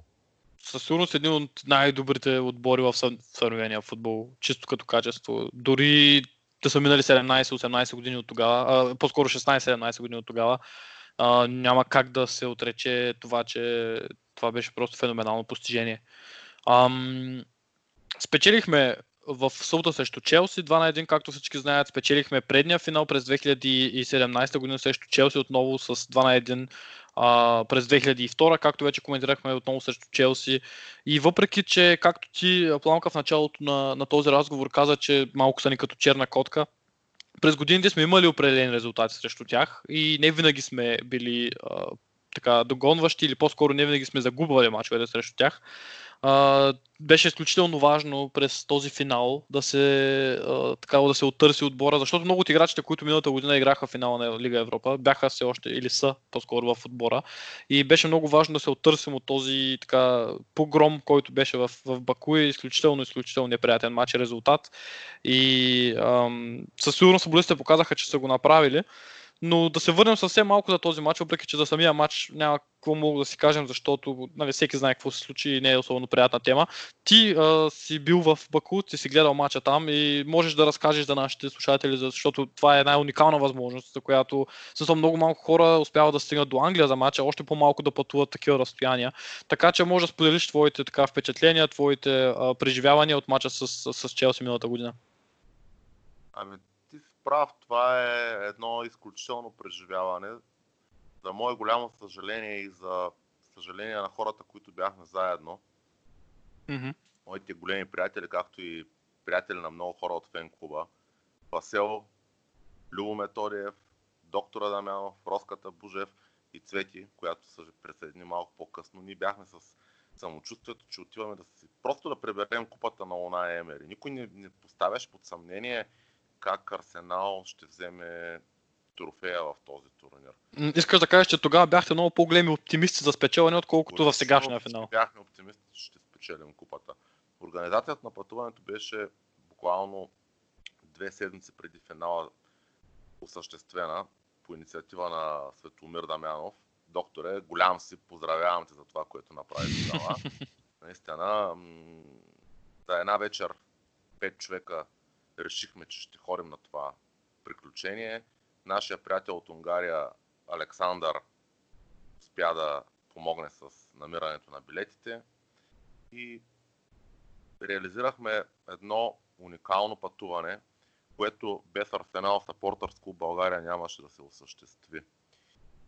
В Азербайджан прекарахме прекрасно, обиколихме около две трети от страната, запознахме се с хора от други места по света, видяхме как приемат а, нас като привърженици и като фенове от България, защото лично mm-hmm. аз чух от хора, че всъщност нашия фен клуб е популярен на много места по света. Това се подари шал на някакъв човек от, не знам откъде беше, някаква азиатска държава, дали не беше от Непал. Няма значение това. Работата, която се върши от а, организацията в продължение на 16 години вече, е довела до това, че всъщност имаме един от най-големите фен клубове в, в Европа на Арсенал. 600 човека, над 600 души. Всеки един матч, на който има желаящи да присъстват, се прави всичко възможно по един или друг начин тези хора да присъстват на този матч. И въпреки, че ние загубихме, изкарахме една уникална седмица в а, непознатата държава, която е много красива и интересна. И след мача в събота, когато си го върнахме на Челси, с Любо се чухме по телефона и се сетихме за това, което се случи тогава. Нотката за съжаление е, че не можахме да се върнем като победители и носители на купата, все още съществува. И тя винаги ще има в нас, но пък ние сме били на един финал, който е за историята, въпреки загубата. И се надяваме, че скоро време с класирането отново за европейските турнири. И надявам се, че отново ще може да се гледат матчове на живо или в най-скоро време. Mm-hmm. Да можем отново да ходим да гледаме Арсенал при гостуванията в Европа, защото те са истинската подправка на, на футболното фенство. Гостуванията на Арсенал в Европа са нещо уникално. Препоръчвам на всеки един, който не се е докоснал от това нещо. Сега в Атина бяхме близо 100 човека от различни места в България, които бяха дошли да гледат Арсенал. Беше забележително преживяване отново. Да, дано отново да можем да гледаме футбол на живо и Арсенал да ни радва и да ни води на непознати кътчета като Азербайджан, защото има много места, които заслужават да се видят и и футбол е една от, от движещите сили за посещение на такива места. А ако това бъде гарнирано с положителни резултати и трофеи, това е all-in, както се казва. Mm-hmm. Така че го пожелавам на всички, на всички привърженици на Арсенал в България и изобщо по света, в славата на отбора в Европа да бъде отново тази, която всички искаме да бъде и да се докоснем до нов финал, нов трофей, като много години станаха от купата през 1994 година, вече 26 години и мисля, че е крайно време е големия куп от Северен Лондон да чели трофей в Европа. Абсолютно, аз го пожелавам както на себе си, така и на всички останали а, обичащи този отбор. И а, изключително хубаво, така много интересна история и така хубаво каза това, че а, нали, без никакъв дисреспект или без никаква така неуважение към, към Азербайджан. Това, да речем, лично за мен няма да е нещо, което би си го помислил като е, айде да отида до Азербайджан, но точно това, което ти каза, футбола може наистина да те заведе на уникални места, които по принцип е, през живота си рядко би си, така, би човек си помислил да, да, да види или да посети. Това е малко и в посока м- предразсъдъците на хората, че нещо, което ти е непознато, едва ли не се заслужава да се види. Mm-hmm. Не така, човек трябва да бъде с открито съзнание, както към хората, които среща в живота си, така и към местата, които посещава, защото може много неща да види и да научи. Uh, няма да, да се кривя душата, че като че има много истории, които не са много за разказване в момента относно посещението в Азербайджан. Uh, и това е част от колорита на пътуванията с българския фен клуб на Арсенал. Историите, които не се разказват, но се помнят и Или някой ти ги е разказал. Някой ти ги разказва или те сещаш за тях, когато се видиш с хората, с които се осъществува това пътешествие, защото наистина пътешествията с фен-куба и при посещението на Арсенал са уникални. Така беше и в Белгия с Лиеш, когато гостувахме през зимата. Така беше и както споменах в Гърция, а част от хората, с които бяхме в Азербайджан, направиха едно гостуване в Португалия, за което също се носят легендарни истории. Така mm-hmm. че дано да има отново футбол на живо, за да можем да, да се виждаме по-често, не само през Skype, Zoom или през социалните мрежи, а и на живо, защото това е много важно за развитието на самата организация, на нашите приятелски взаимоотношения като хора, обединени първо от Арсенал и после от съвсем други неща, които са ни направили приятели.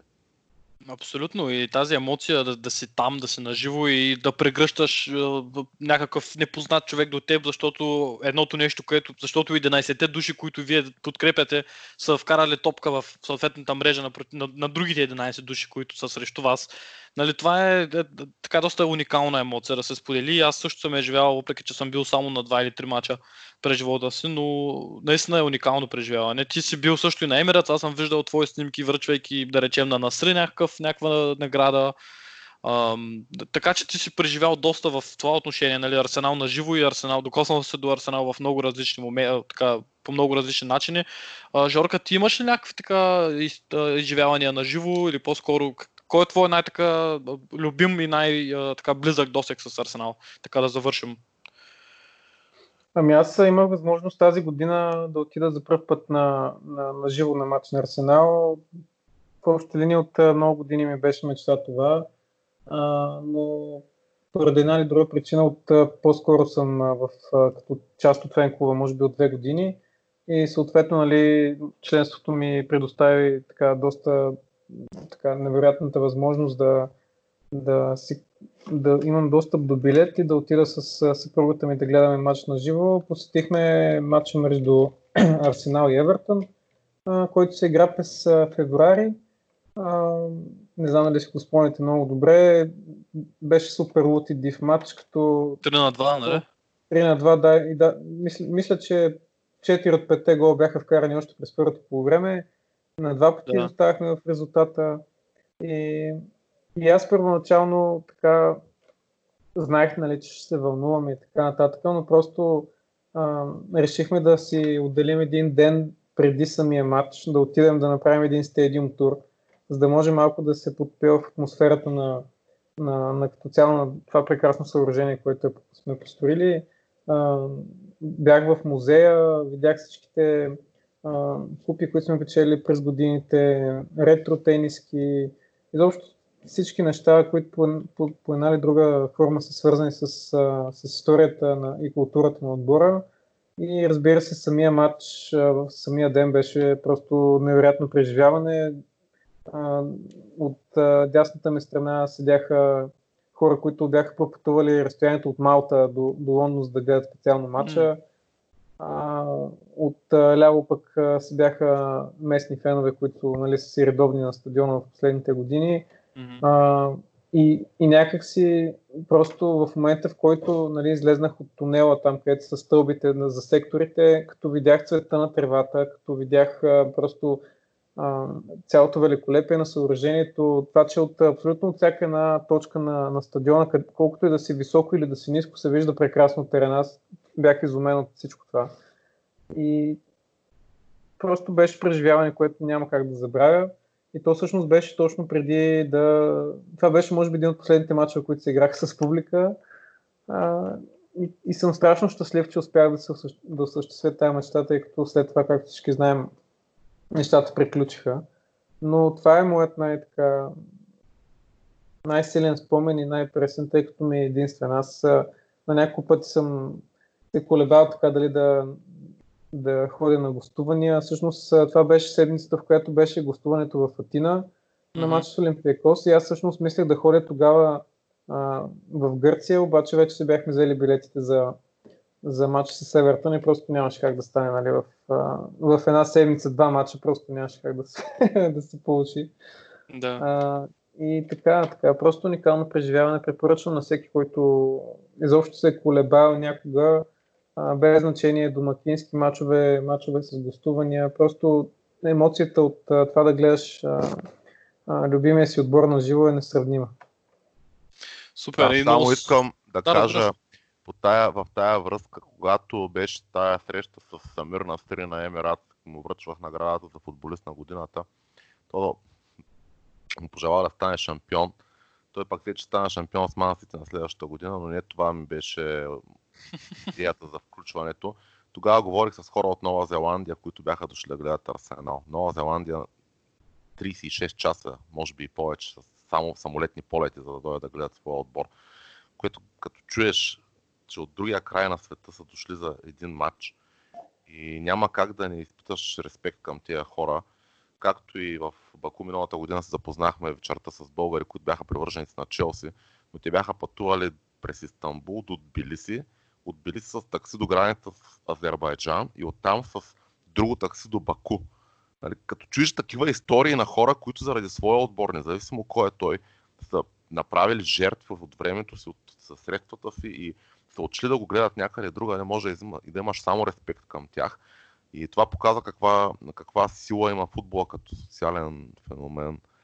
И точно в тая връзка нашия фен клуб продължавам да, да казвам, че той прави уникални неща от благотворителните акции, от издаването на книгите до осигуряването на възможността на всеки един от нас да осъществи мечтата си да види своя отбор. Дали ще бъде един път или много пъти, както много хора са го правили, това няма значение. Въпросът е, че това може да се случи и аз препоръчвам горещо на всеки да намери начин да отиде да гледа Арсенал дали в Европа или в Англия, защото това е спомен, който става за цял живот. Страхотен начин да завършим днешното шоу. Благодаря много за тази, за тази история. Със сигурност, със сигурност фен клуба прави много, много добри неща и това го виждаме и чуваме. Със сигурност ще си говорим малко повече за фен клуба в едно шоу, което сме замислили да направим в, а, и, да, и да публикуваме, разбира се, в хода на лятото, но за това малко по-късно. Пламка, пожелавам ти страшно много успех с футболът Бион и разбира се с развитието на клон Велико Търново, понеже ти си една доста голяма и така доста съставна част от, от, целия, от целия клон и със сигурност ти благодаря за участието днес. Аз също ти благодаря за това, което а, инициира като възстановяване на идеята за тия разговори, които вече повече от месец се осъществяват регулярно и това, че си част от новия рестарт на, на сайта на Арсенал, както и на Жоро, който, с който си говорим тая вечер. Това са много хубави неща и се надявам да продължим да ги правим, защото те са за, за нас и за хората, които са в фенкуба. Със сигурност, Жорка, на теб също много благодаря както за участието, така и за добрите истории, които сподели и също както на Пламен желая много успех с блога и с а, добрите стати и неща, които пишеш за фен клуба и, и на двамата разбира се пожелавам да на Арсенал да им донесе малко повече а, позитивни емоции и със сигурност, със сигурност ви благодаря за, за времето, което отделихте. А, аз също благодаря за поканата и беше ми много приятно да си поговорим. Надявам се, че и слушателите не са били а, така, прекалено отекчени и са останали с нас до края. И още веднъж благодаря за възможността за участие. Винаги. А, ще се чуем тогава отново и а, се надяваме, разбира се, а, всички да са останали а, до края и да са останали доволни. Благодаря ви много, момчета. До чуване. Чао, чао. Чао, чао. Чао, чао.